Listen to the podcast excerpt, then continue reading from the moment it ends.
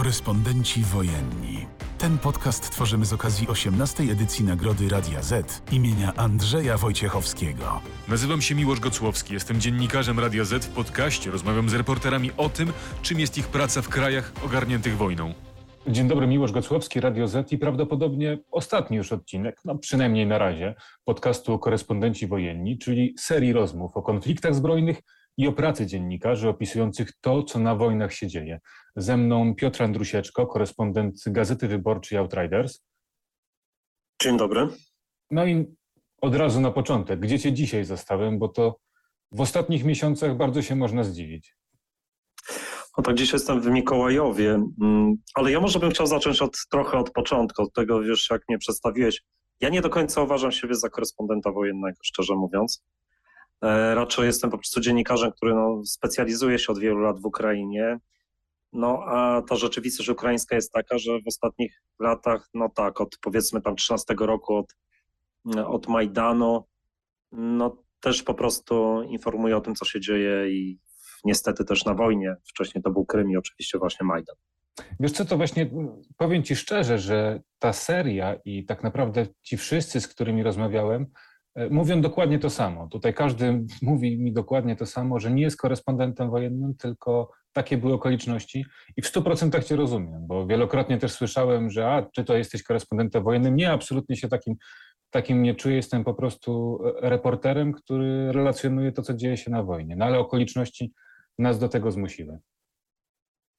No tak, tak, dokładnie, dokładnie tak jest. Ja co prawda już dosyć też przypadkowo w dwa tysiące ósmym roku znalazłem się nawet nie na wojnie, ale to na końcu jakby tej wojny, krótkiej wojny rosyjsko-gruzińskiej, po prostu robiłem materiał wtedy w Azerbejdżanie, kiedy ona się rozpoczęła i po prostu przyjechałem jakby trochę szybciej do, do Gruzji, bo tam też planowałem, planowałem być. No ale generalnie oczywiście mnie też jakby wcześniej interesowały różnego rodzaju konflikty, ale bardziej już jako takiego obserwatora biernego zupełnie. I też oczywiście lata dziewięćdziesiąte zwłaszcza, no to, to co się działo na Bałkanach. Więc jakby trochę tak interesowałem się tym, ale jakby nigdy też no, wcześniej rzeczywiście nie, nie, raz, nie relacjonowałem bezpośrednio wojny. Słuchaj, jak właśnie mówisz o Gruzji, to od tego od razu o to bym chciał cię jeszcze zapytać, bo rozmawialiśmy o tym ostatnio z Pawłem Reszką. Jak to jest, że w sumie te konflikty, które mają trochę podobne zarzewie i, i tutaj wojna rosyjsko-gruzińska i rosyjsko-ukraińska, jak to jest, że tamten konflikt zakończył się tak błyskawicznie i, i świat w ogóle o nich trochę zapomniał, natomiast w przypadku Ukrainy cały tak naprawdę, cały świat stoi, stoi za Ukrainą. No tak, no wiesz, trudno mi jest jakby tak naprawdę teraz jakby zrozumieć do końca tą jakby logikę, też w zasadzie logikę tak naprawdę Rosji, no bo to ona jest sprawczynią i, i tutaj trzeba by się starać właśnie zrozumieć, co kierowało Rosją w obu tych konfliktach. Oczywiście no my mamy tego świadomość, jak to wszystko mniej więcej się odbywało i jak to, jak to wszystko szło w tym kierunku. No, od momentu, no wielu mówi, że od momentu, kiedy Putin przyszedł do władzy, ale akurat w przypadku Ukrainy mam takie wrażenie, że jednak od momentu, kiedy po prostu Ukraina ogłosiła swoją niepodległość, no bo jeżeli spojrzymy, przyjrzymy się temu, co się od razu działo po dziewięćdziesiątym pierwszym roku, jakie były od razu reakcje niektórych rosyjskich polityków z tego jeszcze tak zwanego demokratycznego nawet obozu, no to jednak, jednak mówiono wiele razy o tym, że no Krym to nie Ukraina, że Krym jest rosyjski, że właśnie na Donbasie też, czy w Donbasie też właśnie są y, rosyjscy mieszkańcy, że istnieje ta, że to jest bliska, tak zwana bliska zagranica, no i tak dalej, i tak dalej, to, to się rozwijało. No ale oczywiście to przy Putinie rzeczywiście już osiągnęło taki wymiar, no, którego chyba takim niestety właśnie tym logicznym zakończeniem była najpierw ta wojna w Gruzji. I ja pamiętam dokładnie, jak po tej, Gru- po tej wojnie w Gruzji, ja chyba miesiąc później rozmawiałem, robiłem wywiad z Gorbulinem, to był taki wielo- był szefem Rady Bezpieczeństwa i Obrony Ukrainy w swoim czasie, przy Kuczmie chyba był też jego, wydaje mi się, że był szefem administracji, przez pewien moment albo zastępcą szefa administracji. Generalnie to był taki człowiek, który pochodził z tego otoczenia Leonida Kuczmy, prez- drugiego prezydenta Ukrainy, wywodził się również z Dniepra, wtedy jeszcze Dniepropietrowska. W każdym razie to taki analityczny umysł, który wiele właśnie jakby opisywał w swoich pracach to, co się dzieje właśnie w tych relacjach rosyjsko-ukraińskich. On wtedy już był przekonany, że tak naprawdę Ukrainę czeka podobny los jak Gruzję i wskazywał oczywiście na Krym. No i rzeczywiście no, sześć lat później, niecałe sześć lat później Rosja zabrała Krym. Później rozpoczęła się wojna w Donbasie. No a, a teraz już od ponad ośmiu miesięcy obserwujemy właśnie tą zaciekłą walkę Ukraińców z rosyjskim najeźdźcą. Słuchaj, no bo właśnie osiem miesięcy i osiem lat, bo to nie jest tak, że ty na tej wojnie jesteś od, od lutego, tylko od dwa tysiące czternastego. I trochę o historię chciałem zapytać, bo jadąc na Majdan jechałeś, pamiętam zresztą jak wtedy rozmawialiśmy, pojechałeś jako no trochę dziennikarz, ale głównie wykładowca. I powiedz mi, co się stało i jak wyglądały te początki twoje, no po tej drugiej stronie mikrofonu? No tak, to generalnie ja w ogóle się zajmowałem początkowo Ukrainą naukowo. To mniej więcej od tam gdzieś dziewięćdziesiątego szóstego siódmego roku ja rozpocząłem po prostu pisanie doktoratu o Ukrainie. Dosyć ciekawa rzecz zresztą, bo ja pisałem o takiej sytuacji etnonarodowościowej, czy takich problemach etnopolitycznych w Ukrainie, czyli o problemie Krymu, o Tatarach krymskich, o rosyjskich, rosyjskich nastrojach w Donbasie, na Krymie. Między innymi. I, a później w pewnym momencie jakby też równolegle na tych studiach doktoranckich, chociaż tak naprawdę to było jeszcze liceum, jakby to już takie tam bardziej zabawowe rzeczy i też studia, jeżeli chodzi o dziennikarstwo trochę, ale tak naprawdę właśnie na studiach doktoranckich ja trochę zacząłem pisać do Głosu Wielkopolskiego o tym, co się dzieje na wschodzie. Bo wtedy jeszcze były takie czasy, ten, ta druga połowa lat dziewięćdziesiątych, że Głos Wielkopolski miał swoją redakcję zagraniczną. Tam, więc jakby i, i rzeczywiście można było pisać korespondencję. Pamiętam, że dzwoniłem gdzieś do Moskwy, yy, czy gdzieś właśnie z Ukrainy pisałem coś. Yy, natomiast no, później trochę, trochę zacząłem jakby tą współpracę z mediami rozszerzać yy, i w pewnym momencie tak się złożyło, że zaproszono mnie do współpracy z ukraińskim żurnałem. To, takie, to taki miesięcznik, który wychodzi, yy, wychodzi w Pradze w Czechach, yy, ukraińskojęzyczny, społeczno-polityczny, trochę powiedzmy, że taka namiastka, nie wiem, Newsweeka polityki, co, co mi się podobało, bo generalnie ja też mam takie doświadczenie współpracy z prasą mniejszościową ukraińską w Polsce, no i oczywiście ona jest trochę innego rodzaju. No i tak się złożyło, że po pewnym czasie ja, mi zaproponowano nawet, żebym został redaktorem naczelnym tego czasopisma i wtedy łączyłem już to właśnie jakby tą pracę na uczelni z praktycznie comiesięcznymi pobytami w Ukrainie po to, żeby zbierać materiały, przeprowadzać wywiady w Ukrainie, ale nie tylko. No i oczywiście tam gdzieś po drodze jeszcze były takie momenty, że ja byłem, brałem udział w, w obserwacjach wyborów. Były oczywiście wybory dwa tysiące czwartego roku, bardzo ciekawe, bo byłem wtedy w różnych miejscach, to znaczy też i było to oprócz Kijowa, Zaporoże i, i Donieck. No i, i ten trzynasty rok to oczywiście to była jakby logika, to była taka, że musiałem tam pojechać, chociaż no ja się przyznam szczerze, że kiedy rozpoczęły się protesty w Kijowie, to pierwsze dni, no ja sobie pomyślałem, nie, no, no nic z tego nie będzie raczej.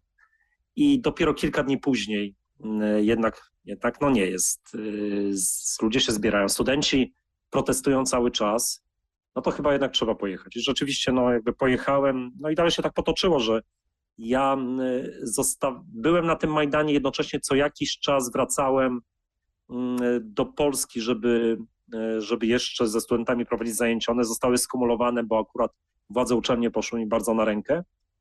Studenci myślę, że też byli zadowoleni, bo mieli informacje z pierwszej ręki. No ale po, po Majdanie od razu praktycznie był Krym, aneksja Krymu. Ja tam byłem dwukrotnie i to już to, to łączenie zajęć z tymi z relacjonowaniem oczywiście stało się coraz bardziej problematycznym, tym bardziej, że w kwietniu ja pojechałem do Donbasu, trzynastego mi się wydaje, że wylądowałem w Charkowie i tego samego dnia wieczorem byłem już w Doniecku. No i tak naprawdę musiałem po prostu podjąć decyzję i, i jakby stwierdziłem, że no okej, okay, nie da się po prostu tego łączyć. To znaczy yy, wydarzenia są na tyle ważnymi, stwierdziłem, że po prostu trzeba to relacjonować, co się dzieje w Ukrainie. W takim razie no odchodzę Odchodzę od wykładania, od nauki i po prostu zajmuję się już wyłącznie dziennikarstwem. Te osiem lat później nie żałujesz tego właśnie tamtej decyzji, że już nie uczelnia, tylko dziennikarstwo? Nie, w zasadzie nie, chociaż oczywiście trzeba mieć tego świadomość, że bycie jakby takim, wys, takim wyspecjalizowanym, powiedzmy, dziennikarzem, no bo jednak ja przede wszystkim zajmuję się Ukrainą, chociaż oczywiście nie tylko, no bo i też właśnie czasami to był Kaukaz, relacjonowałem też wybory, czy raczej protesty po wyborach prezydenckich Białorusi, czy gdzieś tam jakieś tam inne doświadczenia też miałem, natomiast no jednak no przede wszystkim to jest Ukraina i oczywiście z całym tym zrozumieniem, że no w pewnym momencie po prostu ja, ja już odczuwałem, że jakby ten taki spadek zainteresowania tym, co się dzieje w Ukrainie, to no taka jest logika tych, tych wszystkich konfliktów, ale oczywiście no z drugiej strony jednak Ukraina jest najbliższym sąsiadem Polski, więc to też nie było tak, że zupełnie nie było o czym pisać, nie było jakichś ciekawych tematów i też no, ja współpracowałem jednak z różnymi mediami, to mi dawało trochę więcej, więcej możliwości jakby właśnie pracy z, z tym ukraińskimi tematami i cały czas, no, ja cały czas miałem świadomość, że coś jednak, no niestety, nie, że, że jednak to coś się jeszcze wydarzy, wydarzy w samej Ukrainie i co przywróci uwagę uwagę świata, no bo no, też mi się wydawało, że taka jest logika, to znaczy jakby no, rozumiejąc to, jak działa Rosja i to, że jednak Ukraina no, nie jest w stanie pójść na ustępstwa, nawet jak to, jak się wydawało, że może pójdzie w momencie, kiedy prezydentem został Włodymyr Zełenski, ale w pewnym momencie no, nawet ja zobaczyłem, że jednak on nie jest gotowy na aż takie ustępstwa, więc jakby no będzie... dojdzie na pewno do rosnących napięć, no i w jaki sposób to, to się skumuluje i coś się wydarzy. Słuchaj, mówiłeś o tym, że przez, były takie momenty, że świat zapominał o tym, co dzieje się w Ukrainie. Czy nie obawiasz się, że teraz stanie się podobnie? Oczywiście teraz mamy Chersoń, wszyscy mówią o Ukrainie i o idącej kontrofensywie zarówno na południu, jak i na wschodzie, ale czy nie będzie tak, że, że zimą, tak jak to było kilka, zresztą tygodni temu, Zachód znowu się zmęczy, zmęczy tą wojną i, i trochę uwaga przygaśnie, jeśli chodzi o to, o te wszystkie straszne rzeczy, które się tutaj dzieją. Ja nie mam co do tego wątpliwości, to znaczy no, taka wydaje mi się jest logika niestety wszystkich tych konfliktów, wojen, które trwają długo i że rzeczywiście następuje w pewnym momencie z, zmęczenie odbiorców, opinii publicznej. Ja nie wiem, czy wiesz, to oczywiście no, teraz widzimy już taką, takie fale, natomiast wydaje mi się, że tak naprawdę to, to może jeszcze nie teraz, może nie w najbliższych miesiącach, ale w momencie, kiedy naprawdę, no, jeżeli akurat miałoby się tak wydarzyć, że ten konflikt się dalej będzie toczył przez dłuższy czas, no to rzeczywiście y, zapewne tak nastąpi, chociaż z drugiej strony y, trochę my, znaczy ja mam na myśli Polska, jest trochę w innej jednak sytuacji. No bo to jest jakby to jednak wojna, która dotyczy nas prawie bezpośrednio w jakiś sposób. No to jest, to wielu, wielu zresztą w Polsce mówi o tym od samego początku, znaczy nawet od dwa tysiące szesnastego roku. No, niektórzy mówili, że y, to jest też kwestia bezpieczeństwa Polski. To, co się odbywa teraz na froncie w Ukrainie, no to właśnie decyduje o tym też, y, co będzie z samą Polską, więc jakby no ten, konf, ten konflikt, ta wojna oczywiście będzie, będzie dla Polski cały czas, y, cały czas istotna i ona no, znajdzie swoje odzwierciedlenie yy, oczywiście też w polskich mediach. Przypominam, że moim gościem jest Piotr Andrusieczko, korespondent Gazety Wyborczej i Outriders. Relacjonujesz to od tak dawna, więc spokojnie mogę cię nazwać specjalistą. Czy kwestia teraz Chersonia, tej kontrofensywy, która idzie gdzieś w stronę Ługańska, czy to może być game changer? To jak łatwo ukraińskie wojska weszły na, na południe, yy, czy to może sprawić, że ta wojna się przełamie i właśnie nie będzie trwała jeszcze wiele lat, czy nawet wiele miesięcy, ale może się zakończyć, no, oby jak najszybciej. Niektórzy analitycy zachodni już o tym jakby pisali właśnie w takich kategoriach, ale wiesz, ja, ja po prostu też trochę unikam tutaj, no właśnie, wiesz, no, jestem dziennikarzem, to znaczy ja relacjonuję bardziej i, i ja chyba nawet w dwa tysiące czternastego roku po Majdanie, chyba nawet napisałem to w Nowej Europie Wschodniej, coś takiego, że yy, póki co wydarzenia są, no właśnie rozwijają się tak szybko, że nie ma czasu jakby na analizowanie ich i trochę teraz to, co się dzieje, trochę to też to przypomina i też wiesz, no ja, ja usłyszałem też trochę taki zarzut, może nie do końca, ale w jednym z takich wywiadów, który, który był robiony z dziennikarzami właśnie opisującymi, mówiącymi o tym, co się dzieje w Ukrainie, taki zarzut, że my nie przewidzieliśmy tej wojny. No i rzeczywiście, no ja, ja na przykład byłem przekonany praktycznie do końca, że jednak, jednak to będzie, ta eskalacja będzie dotyczyła tylko wschodu, jakby samego Donbasu, że tam rzeczywiście dojdzie do, do po prostu do ofensywy rosyjskiej, ale nie sądziłem, że będzie jakby taka, taka skala, no opierając się oczywiście na tych, na tym, co mówili też sami jakby wojskowi ukraińscy, z którymi rozmawiałem, specjaliści, właśnie eksperci, politycy, tą całą świadomością, że oczywiście no, mieliśmy, ten, mieliśmy to, ten głos jakby zachodni, zwłaszcza Stanów Zjednoczonych, no, który najbezwzględnie mówił o tym, że jednak ta wojna nastąpi właśnie i na taką bardzo szeroką skalę.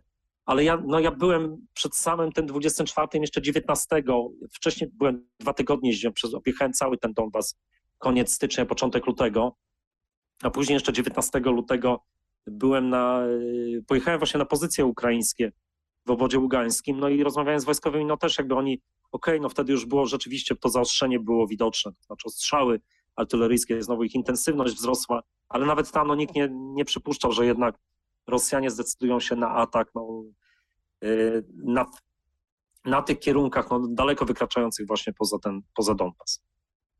No tak, no dokładnie też tak o tym myślę, że dwudziestego trzeciego jeszcze rozmawiałem ze znajomym i zakładaliśmy się, że jeżeli Rosjanie wejdą, no to pewnie Doniecki, Ługański i na tym się skończy, tak żeby ewentualnie dojść do granicy obwodu. No a stało się jak stało. Ale o tym Chersonie jeszcze chciałem podpytać, bo teraz mamy najświeższą sprawę i przypadek dziennikarzy, którzy pojechali tam do zamkniętego miasta i teraz grozi im odebranie akredytacji, to powiedzmy czołowe media na świecie. Już im odebrano, to znaczy Już im tutaj odebrano. I, tak, no niektórym tak. Tak, znaczy no, wiem, że tych, tych ewentualnie odebranych akredytacji ma być jeszcze więcej. E, tak jak dzisiaj wiedziałem, to może nawet dotyczyć kilkunastu osób. No ale jak z twojego doświadczenia, czy nie jest trochę za dużo biurokracji w tej wojnie, bo pamiętam też przez no, osiem lat, jak relacjonowało się wydarzenia w Ukrainie, tych akredytacji oczywiście wydawanych przez Z S U, przez Z S U było mniej, ale też mając te akredytacje rzeczywiście nikt się nie... Mogłeś robić więcej, o może w ten sposób powiem, tak dyplomatycznie. Natomiast teraz takich obostrzeń jest zdecydowanie, zdecydowanie więcej. No tak, to jest problem jakby no ogólnie, no, ja uważam w ogóle, że jakby no karanie jakby tutaj dziennikarzy, którzy no pojechali, zrobili no świetne relacje, to znaczy tak naprawdę oni się przysłużyli Ukrainie, jakby pokazali te, wiesz, no te, te reakcje pierwsze mieszkańców Chersonia, jakby no co, co w świetnym świetle jakby pokazuje też jakby to oblicze tej wojny z punktu widzenia Ukrainy, to znaczy, że no pokazali, że ten Cherson jest naprawdę ukraiński, taki był cały czas, że to nie jest żadna Rosja i, i, nie, i no to...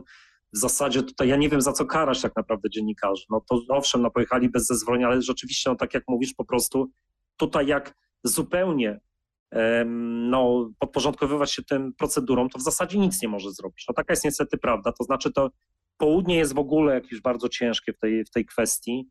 Ja nawet no dzisiaj, ja już pytam wszystkie możliwe tam kanały takie oficjalne, dzisiaj też wysłałem takie zapytanie do centrum prasowego tego okręgu południe, czy w takim, czy gdziekolwiek można pojechać na tereny właśnie wyzwolone w obwodzie mikołajowskim, chersońskim. I dostałem odpowiedź, że na dzień dzisiejszy, w najbliższym czasie na tych, na tych trasach nigdzie.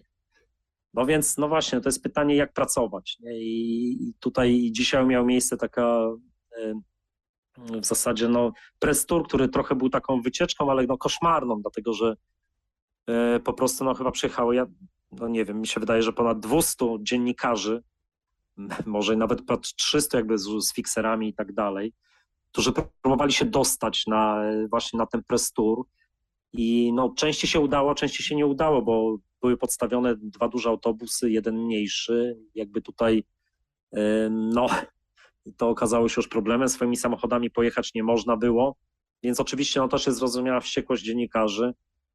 I zarówno tych, którzy pojechali, no jechali jakby w, w koszmarnych warunkach, no i tych, którzy, którym nie udało się pojechać.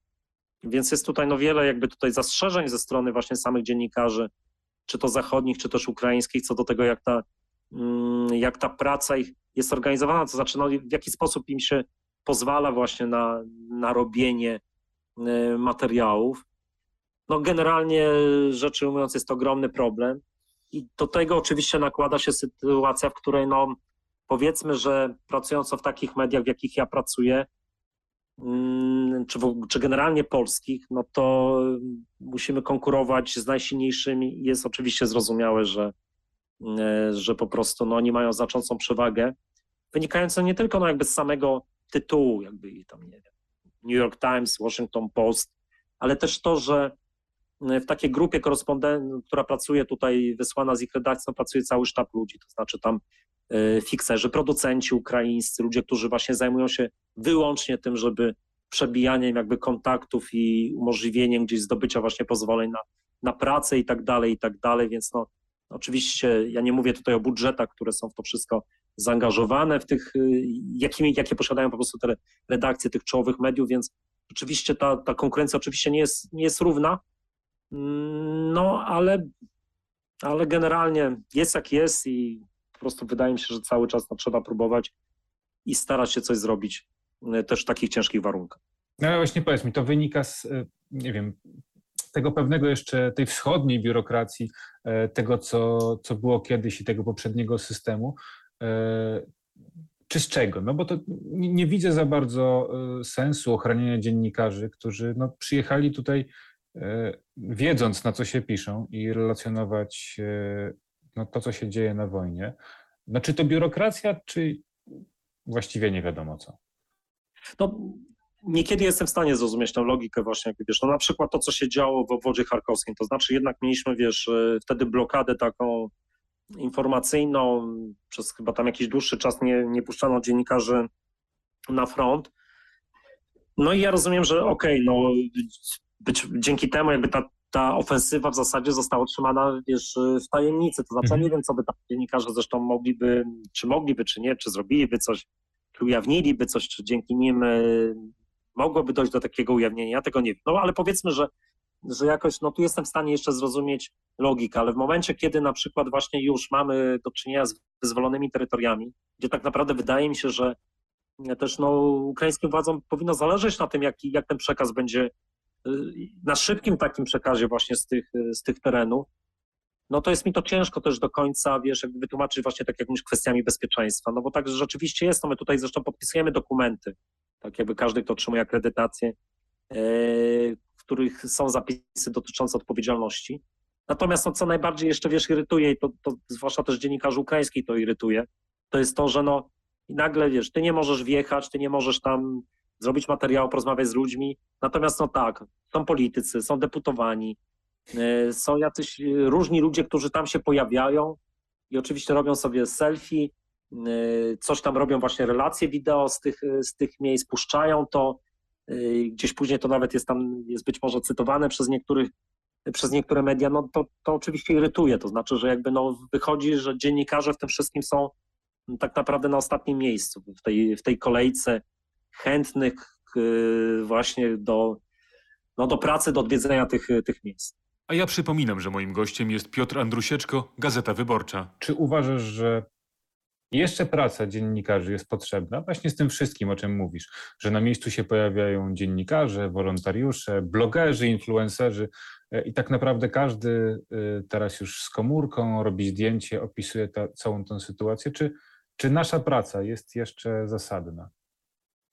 Ja uważam, że jest bardzo zasadna, to znaczy, no ale, no ale to jest mój punkt widzenia. Tak? Natomiast rzeczywiście no to jest pytanie do odbiorcy też, czy, czy jesteśmy potrzebni i tutaj już no z jego punktu widzenia być może nie zawsze, tak, dlatego że no ma szybciej właśnie dostęp przez różnego rodzaju sieci społecznościowe, gdzie są wykładane momentalnie właśnie wideo, fotografie robione właśnie przez wojskowych, czy no nie wiem, tych właśnie tam, nie wiem, deputowanych i tak dalej, plus, plus dużo analityki różnej od razu powiedzmy sobie, więc tego jest bardzo dużo i tak nagle, nagle się okazuje, że rzeczywiście no, my mamy ogromną konkurencję, niestety. Niestety odbiorca też, no tak to się złożyło w tych ostatnich latach, że nie jest zorientowany może na takie ważne rzeczy, jak na przykład no, weryfikowanie danej informacji, to, że jednak dziennikarz bierze pewną odpowiedzialność za to, co publikuje. No to jest jakby taki ogromny problem, to jest chyba dyskusja w ogóle na kryzys jakby w mediach, w dziennikarstwie, który obserwujemy od wielu lat, i on nie dotyczy tylko pewnie Polski, od razu sobie powiedzmy. Być może to jest trochę też no jakby zła polityka, może też redakcji samych mediów w ostatnich latach. Może trochę przyzwyczailiśmy jakby tutaj odbiorcę do, do tego, że to, że jakby no właśnie już nie do końca my formułujemy jakby ten przekaz, jakby to bardziej próbujemy się jakby podporządkować tym, temu, co odbiorca chce jakby zobaczyć, no to wszystko, to wszystko się wiąże też właśnie często z tymi mediami społecznościowymi, z różnego rodzaju zjawiskami. Więc nie wiem, wszystko to jest oczywiście bardzo trudne, ale no tym niemniej wydaje mi się, że cały czas, póki my mamy odbiorców, póki mamy swoich czytelników, słuchaczy, widzów i tak dalej, no to jednak wydaje się, że ta nasza praca jest, jest potrzebna. Natomiast no, ja już mam tego świadomość, że na przykład, no, zresztą od dawna, to znaczy, ja, że ten taki wyścig w czasie, że na przykład, żeby być pierwszym, no to jest ogromny problem w dzisiejszych czasach.